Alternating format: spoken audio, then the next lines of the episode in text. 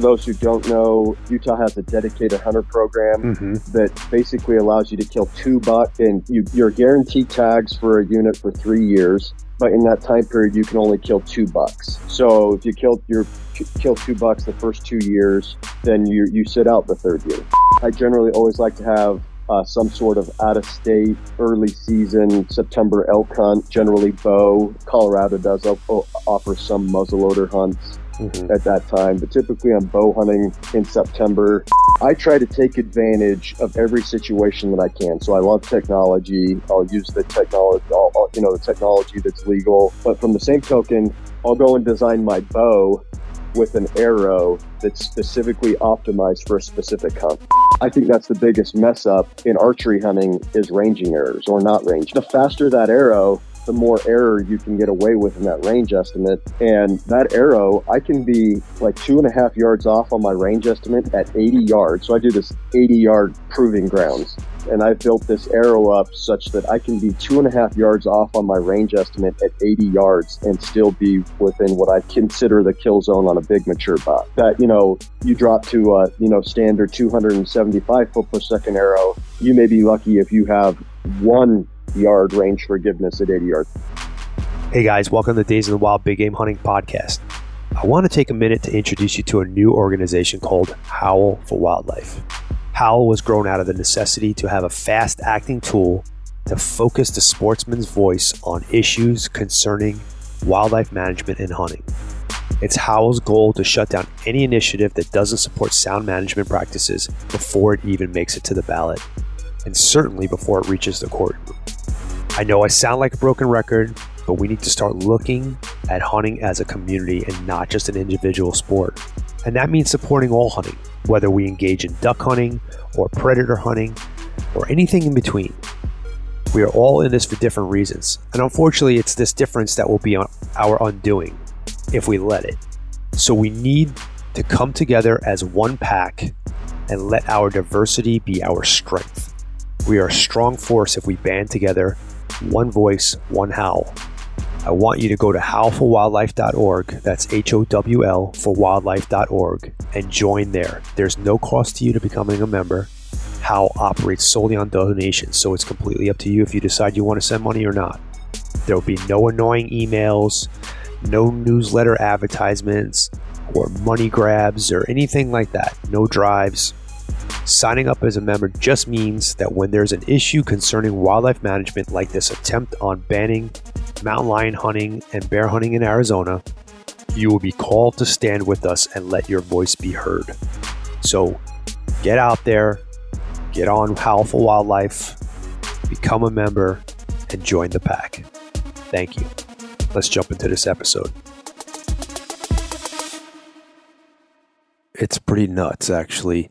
I told the story so many times, but I remember one time I was down there in January and I already had filled my deer tag, so I was chasing javelina. And my cousin and I got out that morning, and it was nine degrees in the morning. And later that day, it was like 77.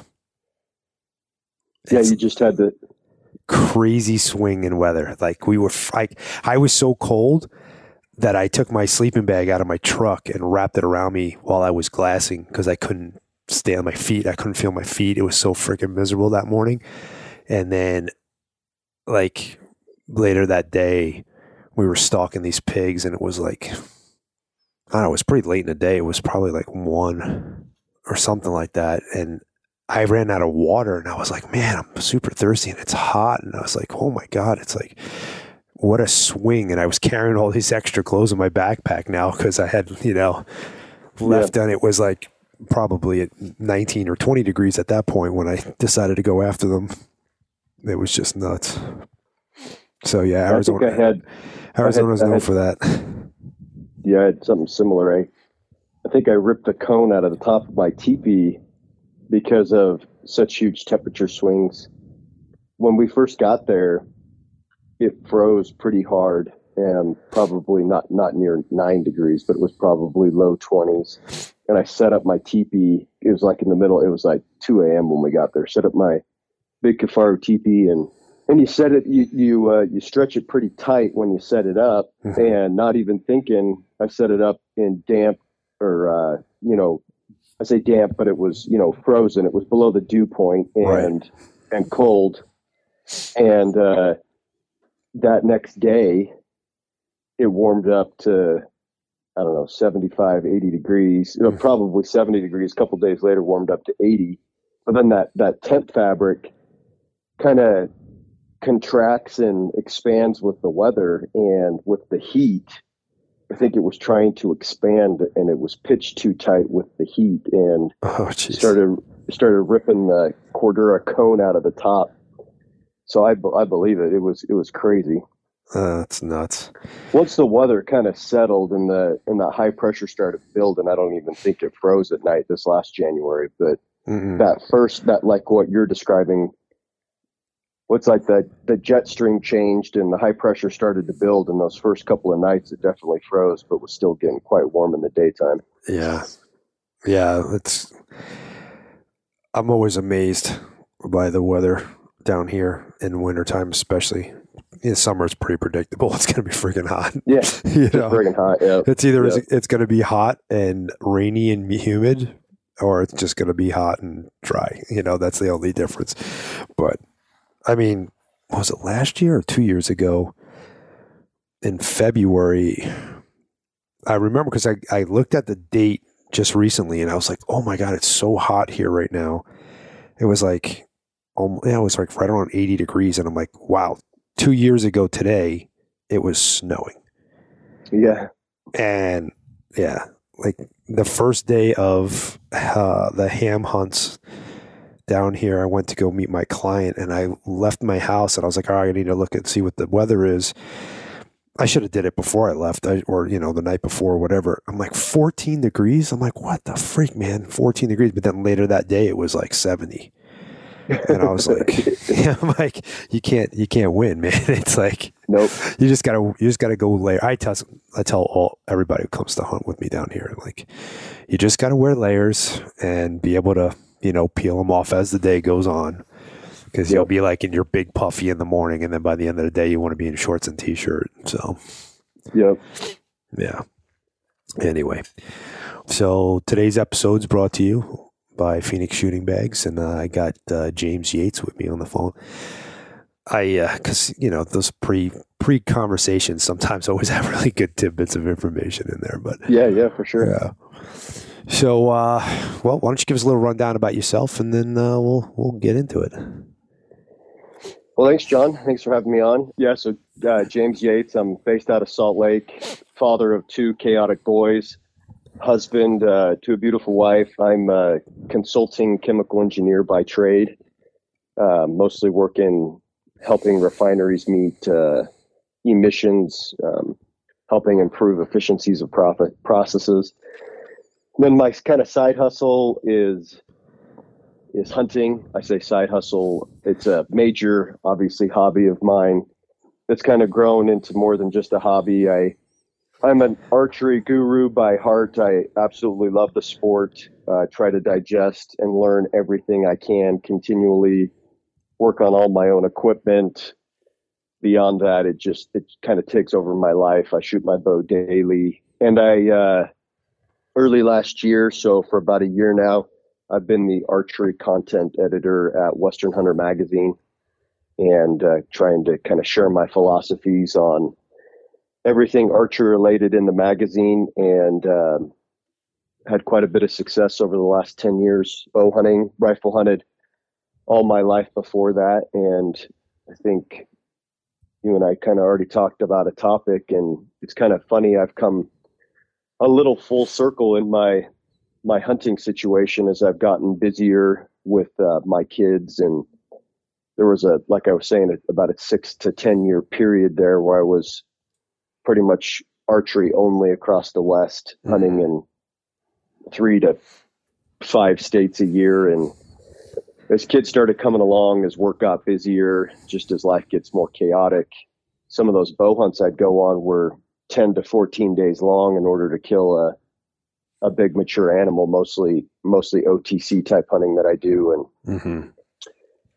and I just through uh, the busyness of life, I've come kind of full circle back to the rifle a little bit and and uh, have started to really appreciate having a rifle hunt every year and and the nuances that come with rifle hunting, especially general OTC rifle hunting, can really kick you in the teeth. So, yeah, I think those those hunts are designed, which is good. I mean, it's good that they're designed this way. They're you spend like bow hunts for the most part. I think it's easier to find the animals that you're looking for, the target animal that you're looking for, and the target quality that you're looking for. But of course, There's no question that they're they're so much harder to kill, obviously, because you're using a bow and arrow, and then the vice versa is it's so much easier to kill something with a rifle, but it's so much harder to find the, that right one. so much, yeah, the the right one. Right. And you you'd brought it up when we kind of talked last week to get to know each other. But rifle hunting really took a turn for you and for me for similar reasons. For Mhm. me, it was more adventure. All growing up, I'd hunt. I'm from Utah, but I'd hunt Wyoming as often as I did Utah. We could draw tags almost every year, my dad and grandpa and I. But it was always pretty much road hunting, little little day little hikes from the road, but it was Mhm. always close enough to the road and mostly uphill from the road that you could drag your deer back down to the road. Because that's just how my dad and grandpa did it. Right. Yep. So Same here. until until I was like a junior in college, I never really questioned that. That's just how you hunted. I, I really enjoyed it. But by the time I'd become a junior in college, well, a bit of a side story. I uh, through my teens and twenties, I was enamored with, in addition to, to rifle hunting with my dad and grandpa in the fall, I climbed voraciously, uh, rock climb, all types, trad, traditional climbing where you place your own gear, big wall climbing, alpine, alpine climbing, just enamored with it. I traveled across the world. That's how I met my wife, competed, I've climbed in almost every Western state. Um, and I actually injured myself. I pulled, uh, ruptured or partially ruptured a tendon in my left hand. Hmm. And that was my, uh, and that was about that same time I was rifle hunting. And the climbing was my adventure in life, like my big adventure. That's where I learned my mountaineering skills. And when I got hurt, it kind of left me wanting more. And I remember one hunt specifically just after I'd gotten injured, I was with my dad and and I wanted more and and I and I and we I convinced him to we still camped at the truck, but we did these we did these major hikes, you know, 15 mile days. And my dad was so worried about getting a buck out, and I assured him that I had done enough research to figure out how to, you know, field butcher a, you know, the gutless method, field butcher a buck. Mhm. And he didn't he didn't believe me. And I ended up killing a small three point on that hunt, like four or five miles in.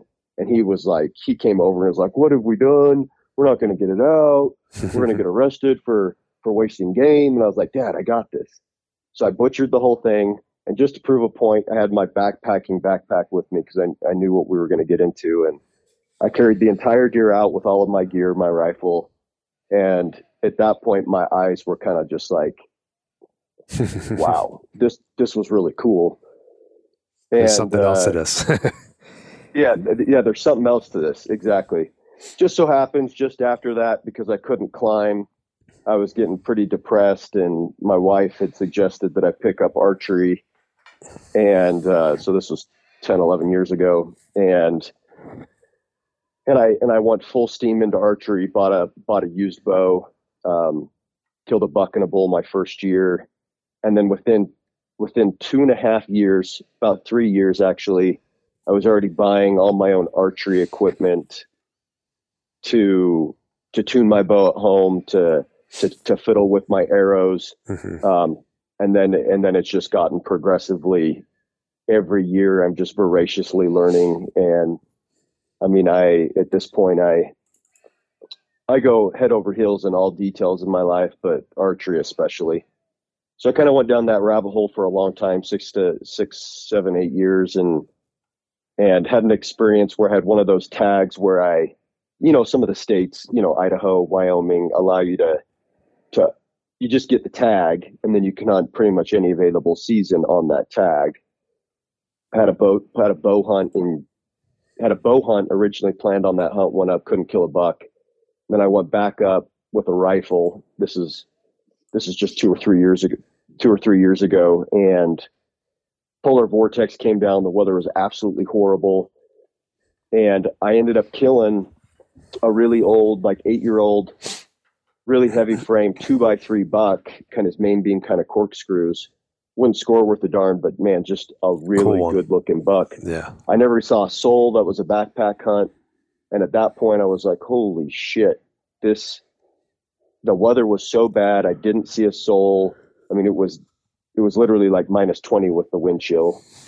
Everything froze at night, water. It was hard to get a, a fire going in my teepee the next morning because the, the, the lighter had gelled. Anyway, it just it just turned my another event where it kind of turned my rifle hunting perception upside down. And i was like you can make this as adventurous as you want it. Hmm and and from that point on this like i said that was three or four years ago.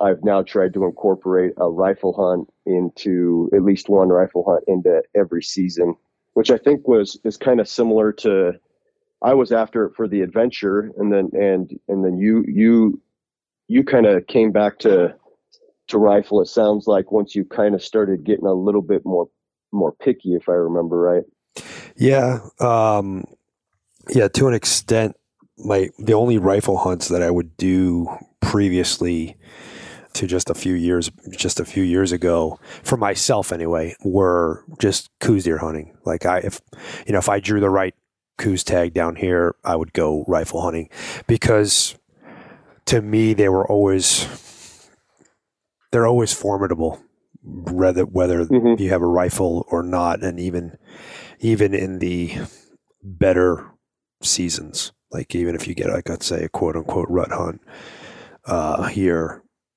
you still a lot of stuff can still go wrong. You still got to put some eff- real effort into it, you know. So, and, and they're not always. Yes, you're going to see a crap ton of deer at that time, but you're not always going to find the right one yet because Yeah.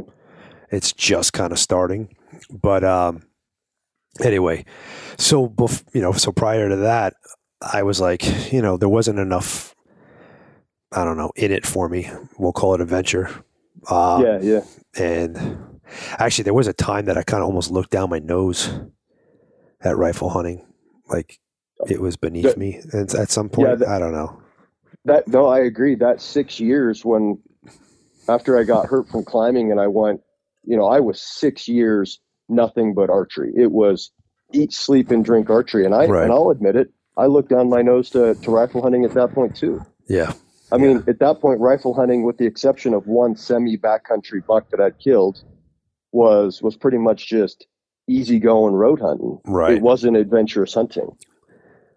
Well, my my first introduction to hunting period was putting an orange refrigerator, uh, you know, jumpsuit on and uh, going to sit underneath a tree and waiting for something to walk by.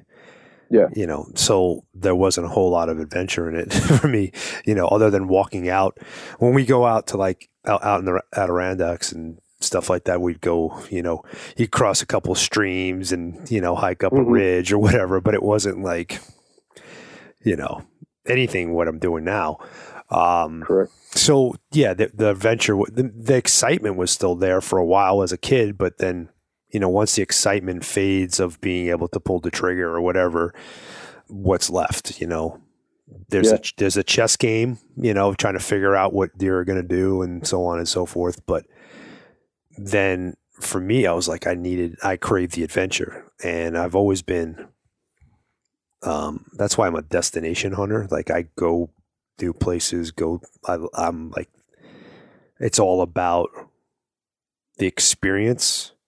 I've never been an inches guy, but yes, you did mention. I had mentioned to you that I kind of just changed my couple things about rifle hunting. I changed that is one. I was either going to shoot them from really far away, or I was going to stalk into bow range, or or pretty darn close to bow range, because that middle range with a rifle, as a bow hunter, somebody who's used to getting, you know, how many times you've been with a bow and you've been 150 yards away. and You're like, fuck, I wish I, had, I wish I had my rifle Yeah. right now.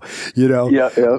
you know that that's not that's not difficult. It's not a difficult shot, and it's not terribly difficult to do to get to that Yeah. to the get to that range, right? So, Yep. for me, it was like, okay, either I'm going to get really close, or I'm shooting these things from you know 600 plus yards out, and then I also started looking.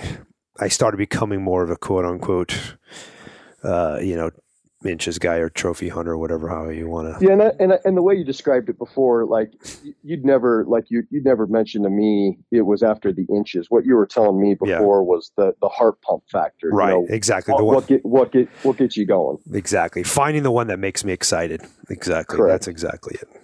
I'm And glad. that's how you- that Idaho Go ahead.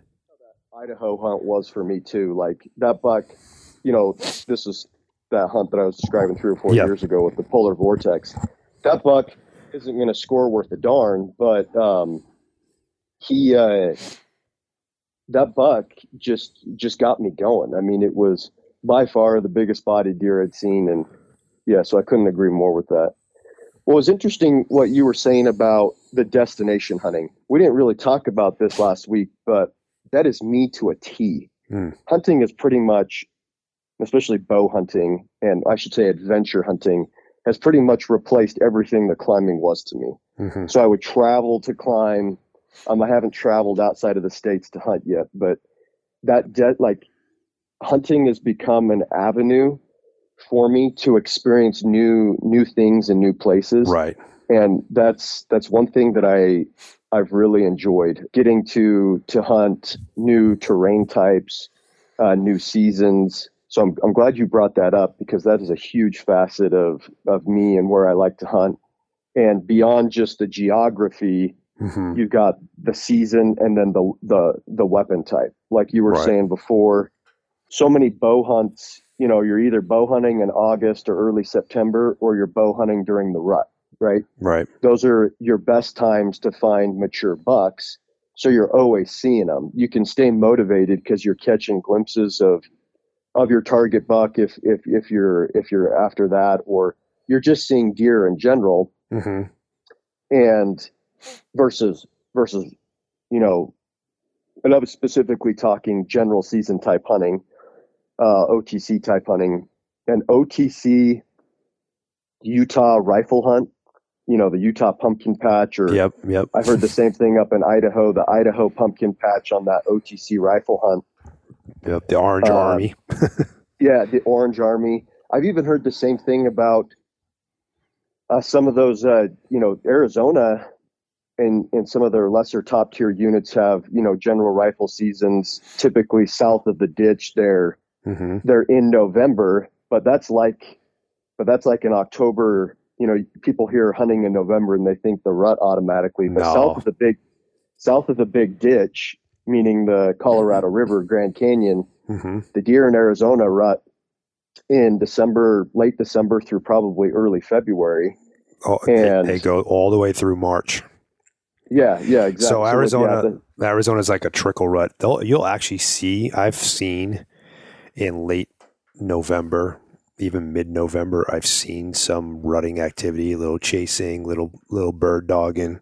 I've seen you know bucks fighting a little bit, and you know what you would call a pre-rut type stuff. Um, but yes, typically the lion's share or the most intense part of the rut starts pretty much right around the day after Christmas, and it goes to really the end of January, but like really intense, probably the first three weeks of January. So that month, you know, five days of five six days of uh, of December all the way through, you know, the third week of January is the most intense portion of the rut.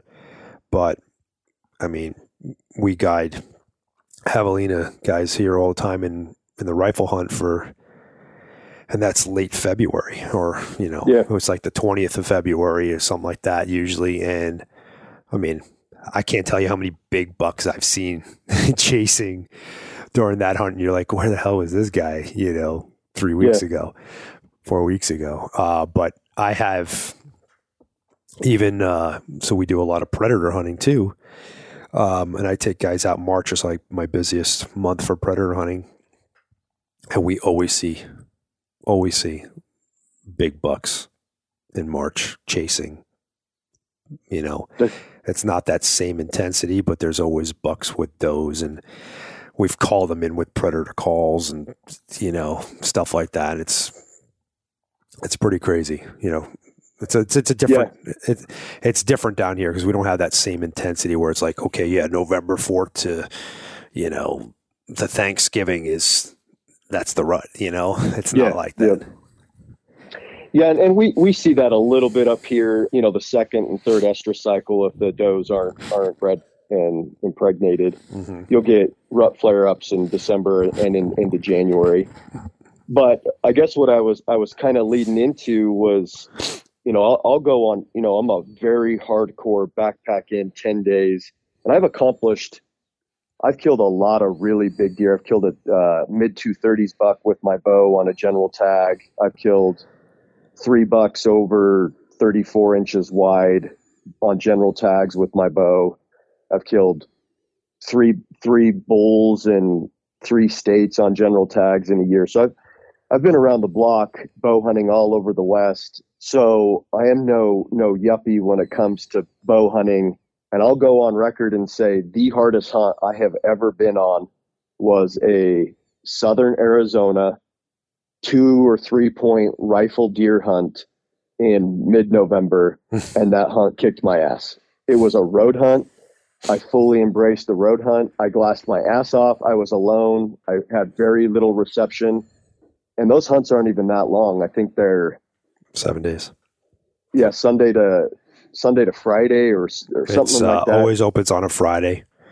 Oh yeah, Friday to Thursday. Mm-hmm. Yep. Yeah, Friday to Thursday. Yep. And I was alone that time. I got a couple of calls out in that time, meaning to my family. I had my my Garmin inReach to to kind of keep in touch. But holy cow, that hunt just it was unfortunately bad bad timing weather wise. It we had it was warm. It was I was hunting about not true desert, but I was hunting six to seven thousand feet. It was still we had a hot spell. It was like eighty plus degrees, hmm. bright full moon, no cloud cover for a week. I was hunting a unit. I've got family who live in Arizona, so I had some intel on some really big bucks, and that hunt kicked my ass more than I've been. I've done some Colorado hunts where we don't even start hunting until we're you know, seven like 17 miles from the trail. We went in on llamas on that hunt, but but still, like going in 17 miles before you even start hunting. Yeah, that's um, that's definitely not and me.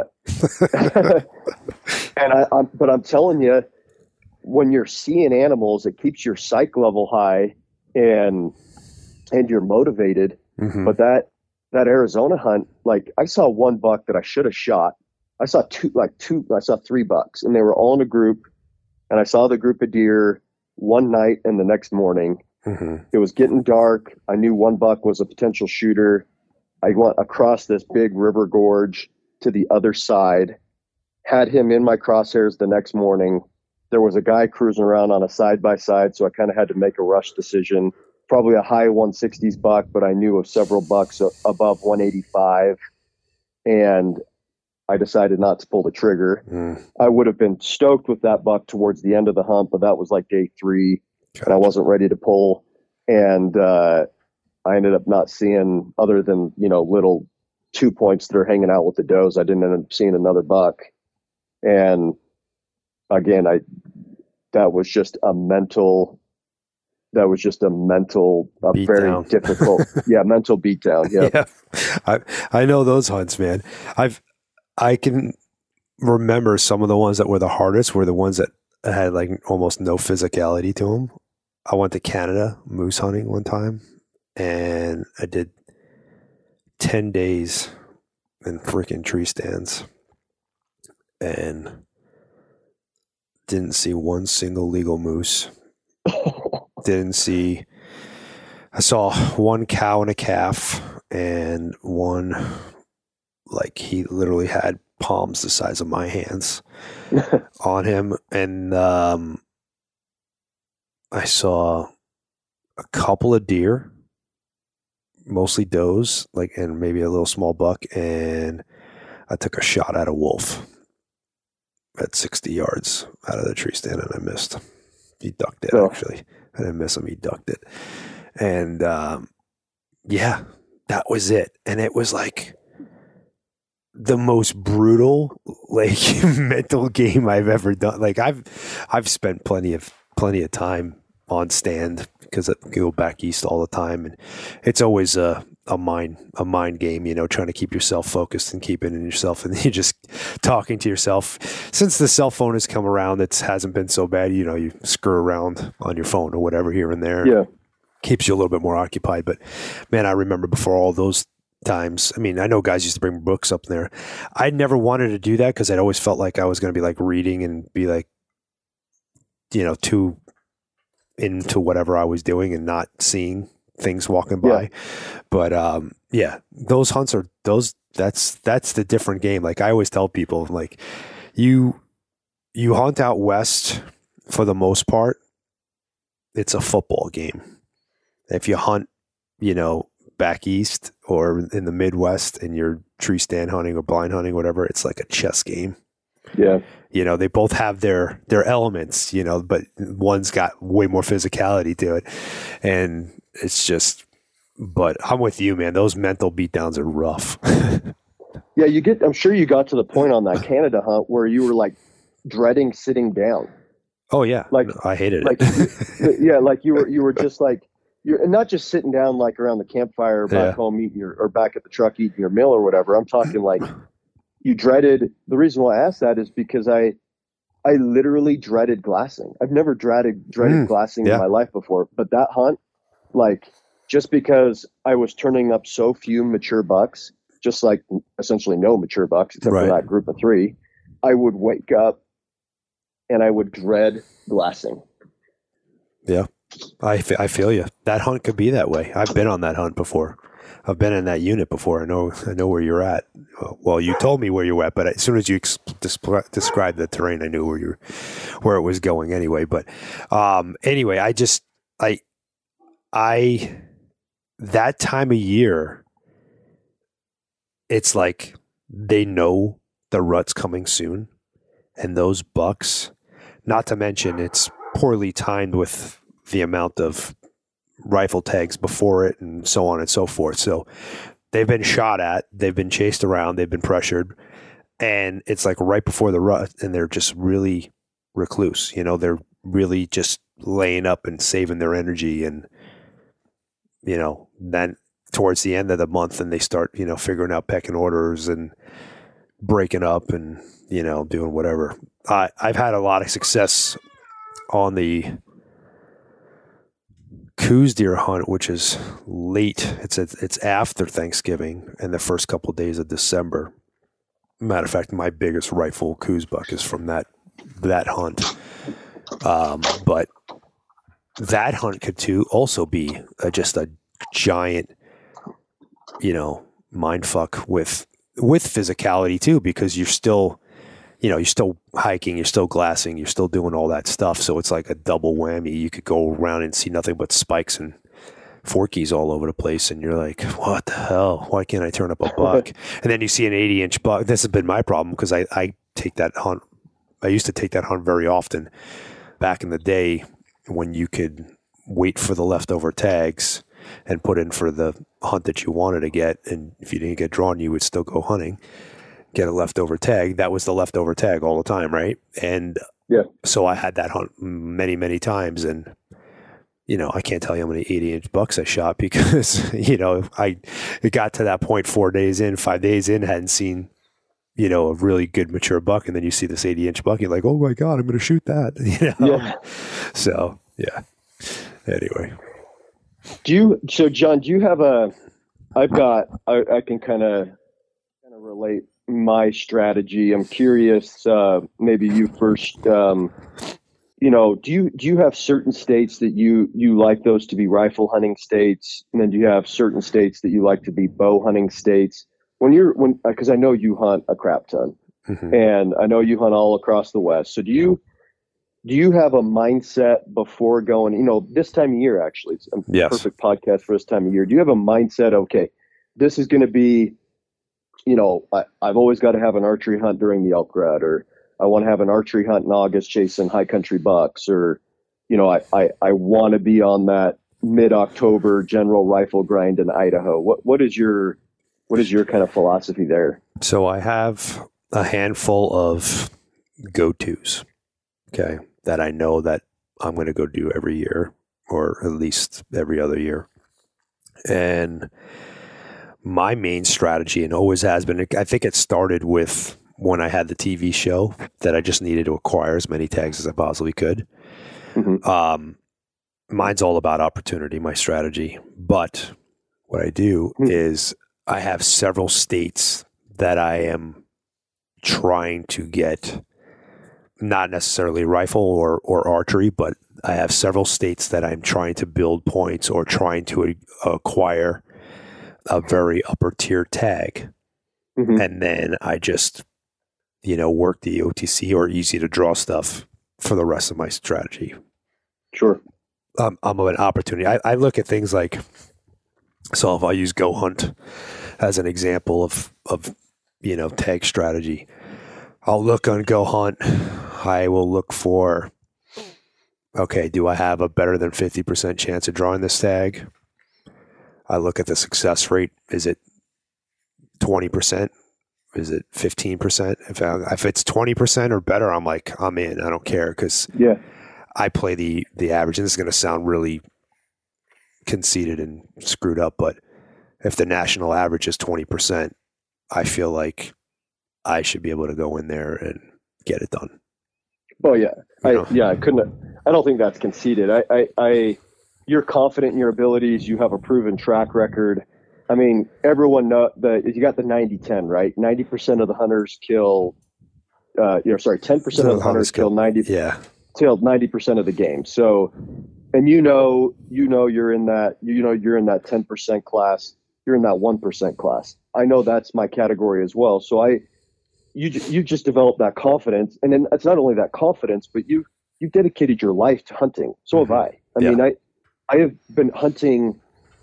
I was hunting, and thank goodness for my dad and grandpa. I was hunting, you know, from a very young age. I was hunting out of state before hunting out of state was popular. right. Right. Like, Same here. just because we we loved it's only been this recent fad that you're here you know i say recent last 10 years or so If that that, you hear- really, to be honest with you. before 10 15 years ago Mhm. you didn't hunt at, like you just hunted your home state Right. i mean you were still mailing in applications and my dad would would painstakingly go through all of that for my dad and grandpa and i and you know so i i, I was born to hunt so I, i'm confident in my skill set much like you are hmm So I don't, I don't, I don't think it's, I don't think it's a power trip to say that because I, I do the same thing. Right. Exactly. Okay. Well, I always feel I don't like talking about myself like in in that way at all. I don't know. I always feel like I hate trying to talk myself up in any way, shape, or form.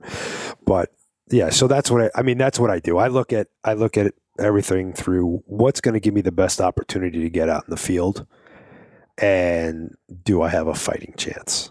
I mean, I, Yeah. I there's units that I look at that are like you know zero five percent or less. You know, if I look at something like that, I'm like, eh, maybe I shouldn't go try that. I mean, I don't look at that going like, hey, I I'm part of that five percent, but I use you know the national average as my tool basically. Yeah, yeah, And- yeah. And I, I agree to that. And then a lot of things, a lot of times I'll look at stuff like, uh, you know, buck to doe ratio or bull to cow ratio. And that's going to tell me what kind of a hunt I'm going to, depending on the time of year. Like if I'm going for a rut and the ratio is a lot closer, you know, it's like a two to one ratio. I know I'm going to hear screaming bulls. I know I'm going to Yeah. see chasing bucks. You know what I'm saying? So I kind of Yep. look at that stuff and I just formulate a plan that's going to give me again the opportunity and whether that's with a rifle now it's like i don't care whatever that tag is sometimes i'll just get a rifle tag and i'll go with the bow you know depending on if it's a place that i've already been if it's um you know, a species that I've shot enough of, you know, like so like for me for like whitetail, I shot a crap ton of whitetail growing up as a kid and going back to New York all the time. Like I, that's one of the few hunts I don't have a problem grabbing my recurve to go on that hunt because Yeah. if I don't get one, it's okay. I don't get one. You know what I'm saying? But Yeah. If I draw a freaking, you know, San Juan bull tag or something like that, I'm not, I'm not taking my recurve. I'm going to take the weapon that's going to give me the highest Yeah. possible chance of success. So, And I and I've heard that I yeah I don't think you're alone in that. Um, I do that to some extent here. I know a lot of guys will carry uh, a bow. I know several guys, in fact, that'll carry bows on that uh, Montana General Rifle hunt that goes into the rut. You, but you're still hunting. You know, you're hunting rutted bucks. Is Right. it easier with a rifle? Sure, you don't have to get as close, but it's effective to still take the bow if you're a bow hunter adventurer mm-hmm. because you're hunting during the rut. I Right. mean, you're you're likely not going to go to a brand new area in Idaho that has a 10% success rate in mid October and take your bow and No. expect to kill a yeah right not happening. So, taking a yeah, rifle. yeah, yeah, right. But but then like, are you going to maybe consider taking? Would you maybe consider taking your rifle on, or a, a bow on? You know, November fifteenth up in Montana in the Badlands area. Yeah, maybe it's Yeah. conducive to bow hunting. right. You're still you're you're going to get some chances at bucks with the bow. So, I'm very similar to you, John. I I you know, hunting is a means for adventure to me, as I kind of explained before, getting to experience a lot of the West. I've got my go to hunts. I've kind of learned, for those who don't know, Utah has a dedicated hunter program hmm that basically allows you to kill two bucks and you, you're guaranteed tags for a unit for three years. But in that time period, you can only kill two bucks. So if you kill your kill two bucks the first two years, then you you sit out the third year. Hmm. The benefit of that hunt is you can Utah a number of years ago, a, a long while ago, you lost the privilege to be able to hunt all three weapon types on one tag. Um, so now there's a season and a tag for each weapon type. Well, that's the benefit of the dedicated hunter program is it does allow you to hunt all three weapon types Hmm. during those three years. So uh, a couple of years ago, I was chasing a really special buck um, in my home unit. I, I'd seen him a number of years before. He had gradually gotten bigger. He was a recluse, a timber buck. And I finally, this is the buck then, and I'm scoring mid 230s. I finally ended up catching a trail camera of him after not seeing him for like a year and a half, uh, thinking that he was dead. hmm And when I put in for the draws, you know, I I uh, I really wanted to guarantee myself the tag, so I put in for this dedicated hunter program. And a big portion of the area that I hunt's archery only because of the popularity of recreation along the along the Wasatch Front here. And um, so I put in for that dedicated hunter program, and I ended up killing the buck. Really long, drawn out season. Chased him for 45 days, and ended up killing him on the last day of the season. And Awesome. anyway, it was it was it was pretty epic. But the moral of the story is, you know, I've had the last three years, and going into this year, I didn't kill a buck in Utah last year because I knew I had to be picky because I killed a buck the first year. But I've had absolutely zero desire to go out and chase deer here in Utah in my home range with a rifle or muzzleloader. hmm So I've kind of taken that experience to learn that I want to bow hunt the archery only area. That's where, you know, it's my backyard. That's where I'm comfortable. That's where if there was one hunt that I'm going to to sit back and be really, really, really picky, it's the bow hunt in my backyard essentially. And that's what I've learned that I want in Utah. So Utah mm-hmm. kind of Utah my focus is archery deer general hunt rolling over into the OTC extended. And I'm going to be really, really picky for a giant. And I've killed a number of good bucks on the on the hunt. And then uh, you know, rifle or sorry, in Utah, still kind of focused on archery for elk, Mm-hmm. but I'll get out and dabble with the general OTC rifle and muzzleloader seasons. They're really hard. You end up having to hunt really, really deep or in gorges hmm last year I killed a he would have been a really big bull if he wasn't broken. main beam broke just above the the royal on the one side, but if he if he hadn't have broke, we're talking like a 330 type bull Nice. um, on the Utah General OTC rifle hunt, and it it smoked me. I killed him six miles from the truck Mhm. and down in a gorge. I dropped essentially 2,600 vertical feet where I killed him. I killed him in the bottom of a gorge. He was just hiding out in this little grass patch, literally right down by the creek. Hmm. when I shot him, he was actually up a ways on the hillside. Um, he had kind of fed up and uh, ended up rolling right back down to the creek. Took me a week to get him out um, with one good buddy, Jaron. And I ended up jacking up my leg on that hunt Hmm. because the pack out was so intense. I got a se- severe case of IT band syndrome in my left leg that actually took like three months to heal. That's a bitch. Yeah.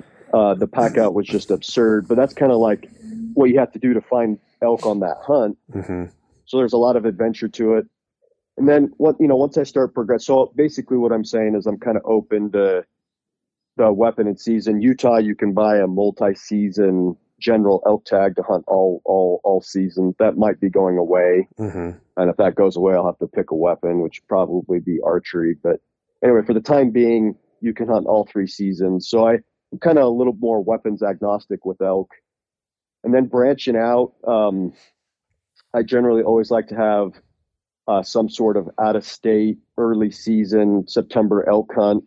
Uh, generally, bow. Colorado does o- o- offer some muzzleloader hunts hmm at that time, but typically I'm bow hunting in September. Then I always try to have, uh, you know, some sort of general season OTC rifle hunt lined up in October. If I draw, you know, an easy to draw tag in Arizona, those typically fall in November. hmm This year I've got, you know, I I I got online and waited to. It seems like everyone waited five hours to get online this year to get an Idaho tag. So I got Oh, my God. Idaho tag. Mine was such a terrible experience this year. Yeah. Terrible experience. I yeah. literally the whole day, the whole day, Yeah. and I got the worst freaking tag. yet. I don't even know why I bought. I bought it. I, ju- I bought it out of frustration. So Yep. and I'm not, I'm not even going to go. So I got to turn it back in. Yeah, But- and then hopefully pick up a leftover. Anyway, so I got the tag I wanted. Uh, took a while, but I still got it. I wasn't going for anything top tier, but it's going to be a backpack hunt. And then uh, I've really tried to make uh, the really tried to make the Jan- December January hunt in Arizona. I've tried to make it down there as much as I can, um, uh, which is obviously a very archery specific hunt. Right.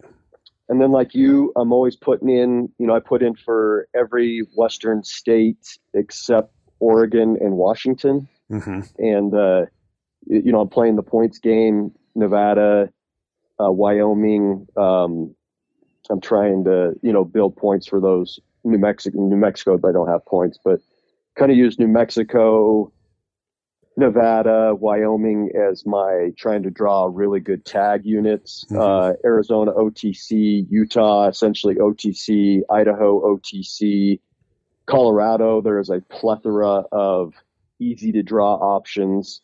So I, I kind of use right right now. My strategy is using Colorado for my September hunt, either a combo archery deer, Mhm. archery elk, or muzzleloader deer elk if I can draw the muzzleloader tags, or I've even split it up. I've done last year. In fact, I had a muzzleloader deer tag and a archery elk tag. Okay. So that was that that was that was kind of fun. We didn't carry both weapons because we were hunting distinct areas for the different species. So we went in five days, killed two really good bucks. Mine was pretty wide, and then my buddy's was really tall. And then came back out, kind of let the llamas rest for a day or two, then went back in after elk. And I I I spent two or three days going after this just bomber, biggest bull I've seen in the unit, maybe nearing 350. Mhm. Um, alpine type hunt. Uh, so no, really no calling. He had a big harem, and uh, just trying to slip in when when he was on the on the periphery, and got really close. Got within thirty. Some cows jumped before I could get get drawn back, and by the time he he ran out there and got stopped. He was like, I don't know, it was like 90, 100 yards and it was light was fading. Send um, it. Just kidding. I'm joking. yeah. I, I honestly, I, I just, like, I, I mean, to, to each their own, right? And, you know, I know I shoot, I sh- everyone, you know, I, I was kind of talking about my, my archery experience. I'll send a long shot. I mean, I, I've killed, I've killed deer longer than further distance than I'm going to say, but just long shots. Right. And I, I don't hesitate.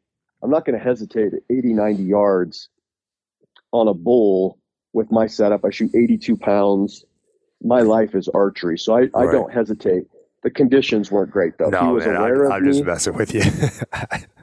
I, I yeah. get it. I get it. Yeah, he's aware. It's it's all situational. That's what I tell people all the time. Like, I mean, I don't know how many times people have told me like, "Oh, you're, you know, you're crazy for taking that or whatever," or you know, I don't ever take this far shot because you know the you're not going to get the penetration or you're not going to do this and you're not going to do that. And I'm like, and I've gone down this road so many times and done so much research. I don't know if you ever looked at any of my stuff, but I've done tons of broadhead testing, arrow testing, mm-hmm. vane testing, you name it. I've done it all.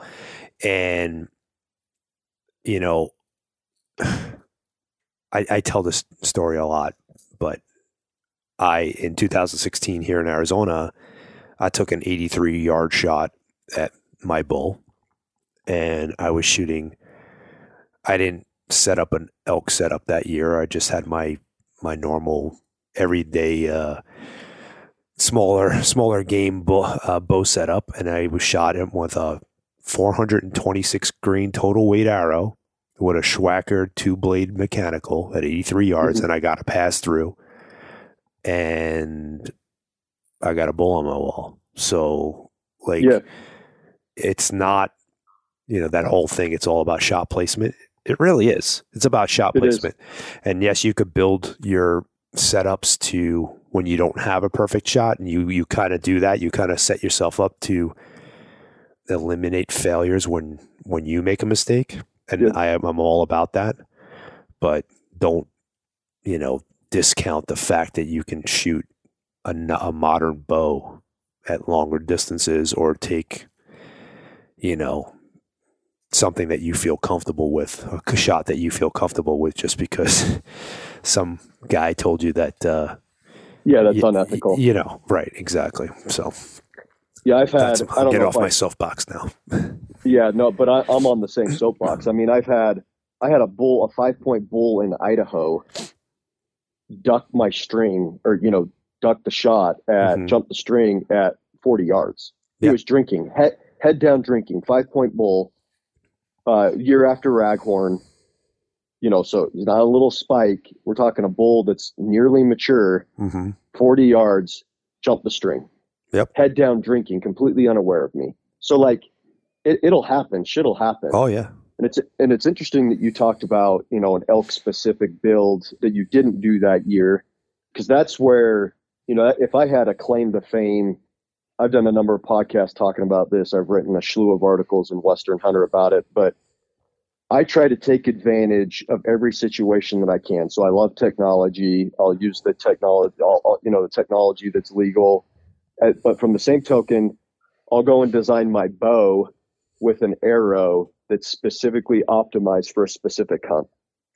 And it's it's really interesting that you said because we didn't talk about this last week, but mm you know, that elk specific arrow, for me, an elk specific arrow is going to change. Um, if I'm hunting open country bulls where I'm expecting longer shots, my elk arrow is identical to what you just said. Like, so I, I kind of run, I have three primary arrows that I'll tweak slightly. Okay. I have a 425 grain arrow that I typically put a 1.5 inch SEVR on the front of. Mm-hmm. I'll shoot that arrow out of my. I shoot the that Hoyt RX5 and RX7. That bow will sling 28 inch draw, 81 pounds. That bow will shoot that 425 grain arrow at 315 feet per second. Smoking. So I love that arrow. Yeah, smoking. I love that arrow because with that SEVR, that SEVR, I get great flight. And what I really love the most about that arrow, it hits behind the pin. You know, that's easier to do with a mechanical, especially when heart's beating, uneven footing. Um, but the biggest thing I love about that arrow is something I call range forgiveness. And Mhm. that arrow, Yeah. I can, you know, rangefinders aren't perfect, and the person behind the rangefinder isn't perfect either. You can you can mess up the range. In fact, I think that's the biggest mess up in archery hunting is ranging errors or not ranging. Uh, Hundred percent. Hundred percent. that the faster that arrow, the more error you can get away with in that range estimate. And that arrow, I can be like two and a half yards off on my range estimate at 80 yards. So I do this 80 yard proving grounds. And I'm and I've built this arrow up such that I can be two and a half yards off on my range estimate at 80 yards and still be within what I can consider the kill zone on a big mature buck hmm that you know you drop to a you know standard 275 foot per second arrow you may be lucky if you have one yard range forgiveness at 80 yards so i've doubled my range forgiveness hmm simply because of where i- because of optimizing my equipment you know so that's Right. that's kind of my open country hunt uh, arrow and then you said elk specific arrow so a lot of people are thinking heavier for that well Not necessarily. for me, yeah, not necessarily. So if I'm hunting, you know, big timber in, in central Idaho, or if I'm hunting PJ country in Arizona, Mhm. or sitting or hunting water, I've done that November, that November general archery hunt that's pretty easy to draw in Arizona for elk. Yep. And it's mostly sitting water. Yep. You know, I, I'll take a 650, 700 grain arrow on that hunt, or big timber in Idaho where I'm calling in elk and uh, or Colorado, and I don't expect to take a shot longer than 50 yards. I'll take a 650, 700 grain arrow.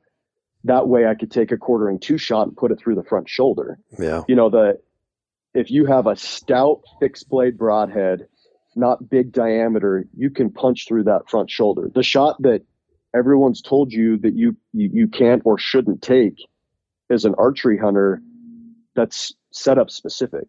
Right. Part of the reason why I shoot 80 pounds, I've had, I have breached the front shoulder on a bull, killed the bull with a 656 grain arrow with a, I used to use the cutthroat broadhead, uh, but now I use a single bevel iron will with bleeder blades. That's my And that's my news. What I'm using now too for for elk. Yeah, that, that's a badass broadhead. Anyway, so my philosophy on close range encounters, like in the thick, whereas I said range forgiveness is the biggest obstacle to overcome on open country hunts. Mhm. Close, close, you know, tight quarters, thick country hunts. It's shot angle forgiveness, in my opinion. hmm When I'm hunting close quarters, tree stands, blinds, I don't like to wait for an ideal shot opportunity. The wind swirls, you know, crap happens. I want to get that shot off as fast as I can. Mhm. So if I need to take a quartering to shot, obviously, if I can avoid that, I will. But if I've designed my arrow for it, I'm going to take it. Yeah. Or a, you know, or a frontal shot. And but again, I'm shooting, you know, a 28 and a half inch draw length, shooting 81 pounds, pushing a 650, 700 grain arrow with an incredibly stout fixed blade broadhead. That's why I'm willing to take that shot. Mhm. I'm not willing to take that shot with a 500 grain arrow or pulling 70. You know what I mean? Like, right. No, yeah, it's it's very situational. I I definitely don't do as much because I have I have this thing about confidence with whatever equipment that I have. So if I don't have a really long time to develop, I'm going to call it a relationship with the bow and the arrow that I'm shooting, then my confidence level goes down. So if I have too many setups, it ends up working against me, even though I know that that's a better setup for the situation that I'm going to be putting myself in. So typically, I usually have two bows every year. And I started doing this only like about five years ago. I still have the same philosophy that my setup is built as well balanced as possible. I don't, I'm a I'm a middle of the road guy with everything. A middle FOC, middle weight, middle this, middle that, and I I will we'll do another podcast on this whole thing because this is this is we could spend two hours doing talking about this, yeah, and nor you or I had the time to do that today. But we're Yeah. gonna we'll have another podcast. We'll talk about it, but a story that popped up in my head when you were talking about the forgiveness is I went down the road of doing a, a heavy arrow setup and I was I wanted to try the Valkyrie system and I was going to Oregon. I knew I was going to be in really tight stuff and the guys that I were hunting with were, were all shooting heavy stuff and that, that's what they swore by for that country. And I was like, all right, cool. I'm going to do this. And I had an opportunity at a bull at broadside, raking the shit out of a tree, open lane, so no deflection situation here. But um, I made a freaking bonehead move, and he was at 55 yards, and I shot him. He was like 53 or 54 yards, actually, is what he was. I should have used my 50. I should have split my pins. I should have shot him, shot him for 55, but he was at like 53 or 54. I can't remember. And I shot him with the 50, and I hit him in the brisket. And yeah. I, I don't know. I guess I was so ingrained. I had been shooting my my other setup, which was that 426 or whatever 425.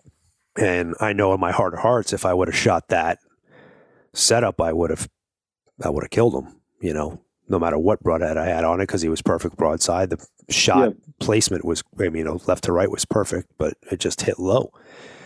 And, you know, so that could have saved my whole you know misjudgment. I didn't misjudge. I knew what the range was because I ranged them up with my rangefinder, but it wasn't. You know, you, you get faced with that situation. You're like, okay, 53 yards. Do I go to 55 or do I shoot him with the yeah. 50? Aim a little high. You know, you start doing all those things in your head, and it's sped up. You know, way way faster because yep. you're in that situation, right? And you know, I made a decision. I went with it, and it was the wrong decision, unfortunately. But I know in my heart of hearts, if I was shooting my normal setup that I would normally be shooting, that bull would be dead. Um, yep. So anyway, but uh, that's that is a that is a very good. I mean, very good point. You have to be aware of your equipment. This isn't like what you were saying. That practice is is essential. Mm-hmm. So I'm building. So I'm you know I'm planning right now for what my hunts are going to be. Yeah. And you know, so I'm I'm working on my bows and my arrows right now because I too shoot two bows. Um, I, I have been able to get two different arrows, a light arrow and a heavy arrow. You know, playing with spine and weight to tune out out of the same bow. Mm-hmm. So now I so now I just have to change out my sight for the different drops, but right. or have a different sight tape for the different drops. But recently, that takes a tremendous amount of work and tinkering to be able to get two arrows to tune to the same breast setting, if you will. Yep but recently I've been I've been going down the path of I like to have a backup bow anyway, so I have a a light arrow bow and a heavy arrow bow, mm-hmm. and I I'm literally I'll alternate days. Like I'll take this to the right. eastern range today, and I'll take that one to the eastern range. So, and then I'm I'm very detailed already, so it's it's very easy for me personally to be in the details. But I'm very cognizant when I'm out bow hunting with that heavy arrow, like constantly repeating in my head const I mean constantly, constantly. Mm-hmm. My pins are 20, 30, 40. Uh, heavy arrow, heavy arrow. I'm constantly thinking it. And so far I've I've I've been doing this since 17.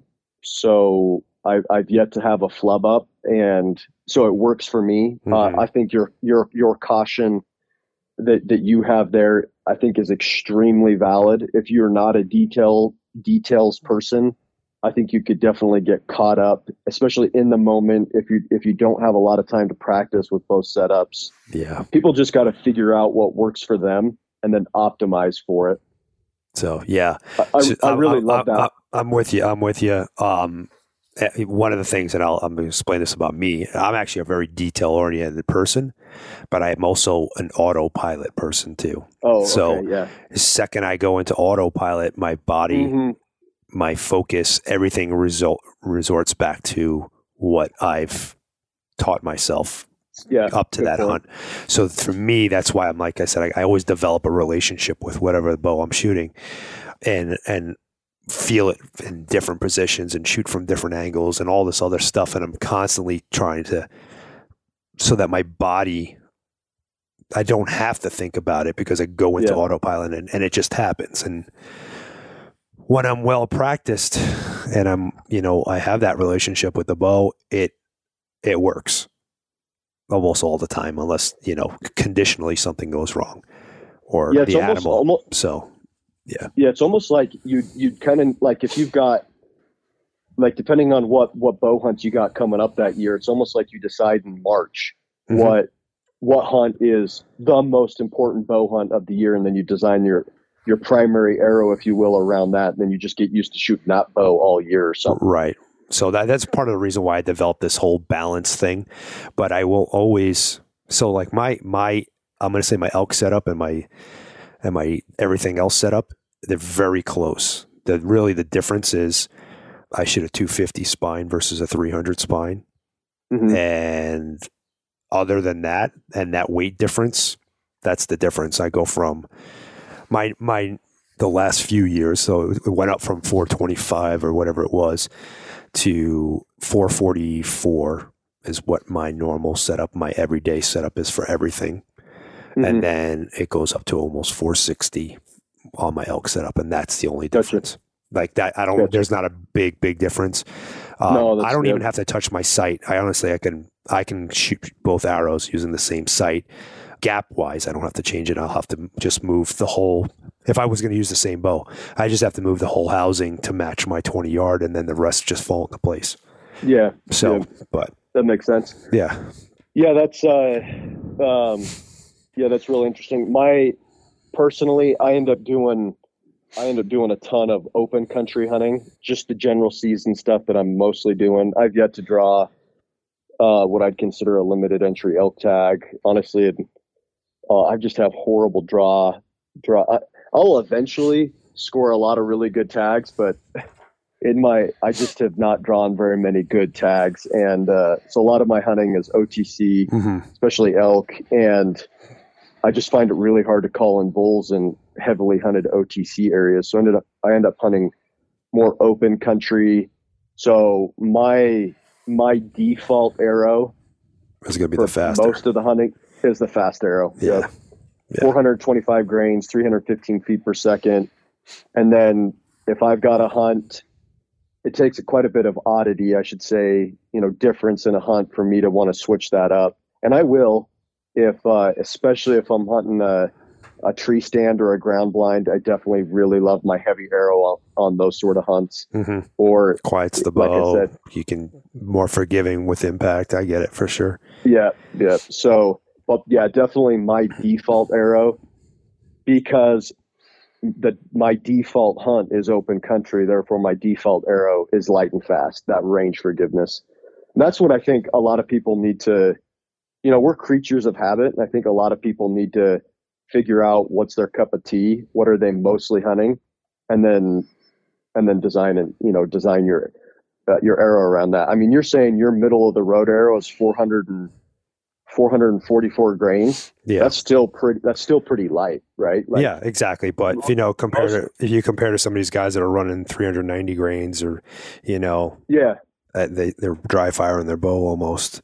yeah. Um, but yes, that compared to the new the new norm of uh, cool kids that are running the uh, you know six seven hundred grain ones. But when I hear people say they're shooting a middle of the road arrow, you know, I'm used to hearing guys shooting in the. I mean, honestly, when you first said that you're shooting a middle of the road arrow, I immediately jumped to okay, so he's probably shooting a five, yeah, 500 to 525 grain arrow, yeah, and then you said 444, and I was like, oh, that's still pretty light and fast. yeah. Well, I shoot seventy pounds. I'm 29 inch draw.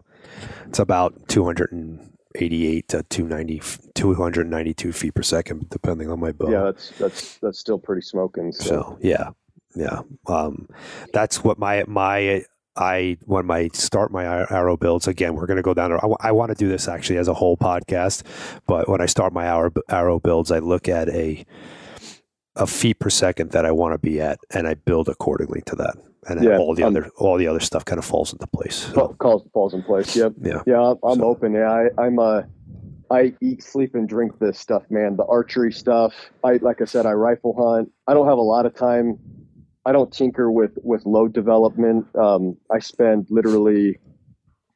I think about archery every day, and I thought about archery every day for the last ten years. uh, you know, rifle hunting standpoint, I kind of subscribe to the there's a lot of good gun manufacturers out there like GunWerks and and the like that are producing guns with top tier ammo. Right. So I kind of subscribe to the let them do that because they're doing a hell of a job at it. Let me buy their ammo that's already loaded. Yep. So I don't have to I don't worry about you know, I can shoot a grand. I can shoot 1200 yards depending on my rifle setup. Like I'm not going to shoot 1200 yards with my 7 pound 6.5 PRC, but you know, my 10 pound my 10 pound 7 rem mag like it's more than capable at that range it's you know easier to shoot but the point is like i'm letting you know, everyone's got the time you know everyone's got time issues right we all have the same amount of time you can't i can't personally in my life right now expect to be I can't tinker to the world's end with my bow and tinker to the world's end with my rifle and tinker, tinker to the world's end with my muzzleloader. There's not enough time. Mm-hmm. So I choose to throw a lot of my tinkering time into archery.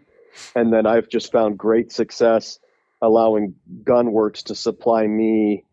You know, I go into and I buy into the GunWerks system. I buy a rifle. It's expensive, yeah, but I don't have to, you know, I don't have to tinker with ballistics tuning or load development. I know that the rounds that I'm going to buy right now Yeah. are going to shoot the same as rounds that I shoot five years from now. Yeah. Um, I'm the same that way. afford exactly that the same affords- that affords me all the because I just I just feel like not to not to bag on archery pro shops, but honestly, to do an archery pro shop right, somebody would have to charge me a thousand dollars to set up my bow. yeah. I mean, it, it's I, I just it just takes me it just takes that much time for me to set up my bow to to exactly how I want it. And I just feel like from the gun world, that's easier for somebody else to do that.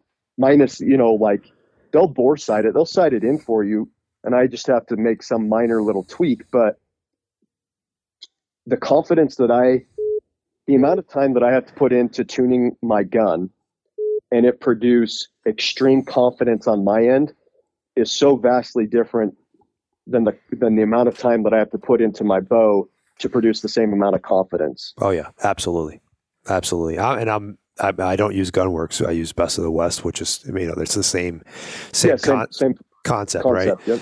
So yeah, I just want to, it's like plug and play. I just want to grab it, pull it out of the freaking the gun safe, and go shoot it. Like I don't shoot my rifle all year round. I shoot it once to verify before season starts that nothing got bumped off or whatever, and that's all I shoot it. And I am confident to shoot, like you said, you know, 1,000, 1,200, no problem. And it's repeatable for me. The bow, if I haven't been spending ridiculous amount of time obsessing over it, then then I don't I don't have that same confidence. Correct. Um, so, but yeah, man, I appreciate you coming on and and and sharing all your knowledge and the cool stories. And we, I definitely want to have you on. This is a topic that I'm I'm also very passionate about, and I'd l- love to pick your brain and hear your philosophies on all of it, and we could go down arrow builds and all that stuff. Yeah, I'm I'm I'm game. Yeah, let's uh let's do it. That's my bread and butter. So Sounds good. Yeah, go check out uh, James's Instagram page. What do you have? It's Yates in the backcountry. yeah, Yates in the backcountry. Yeah. Um, I'm in every issue of the Western Hunter for the last year, and will be. I'm the archery content editor. Also, do some dabbling in some other facets of hunting, but uh, yeah, check me on Western Hunter magazine and on on Instagram. Awesome. Appreciate it, man. Thank you. Okay, thanks, John. Hey guys, thanks for checking out the show. Really appreciate you. Keep those reviews and those comments coming. Helps us keep this free. Do me a favor, go check out Phoenix Shooting Bags. Use promo code John Stallone to save 20%, all one word. And check out Howl for Wildlife. Thank you very much, and we'll catch you on the next show.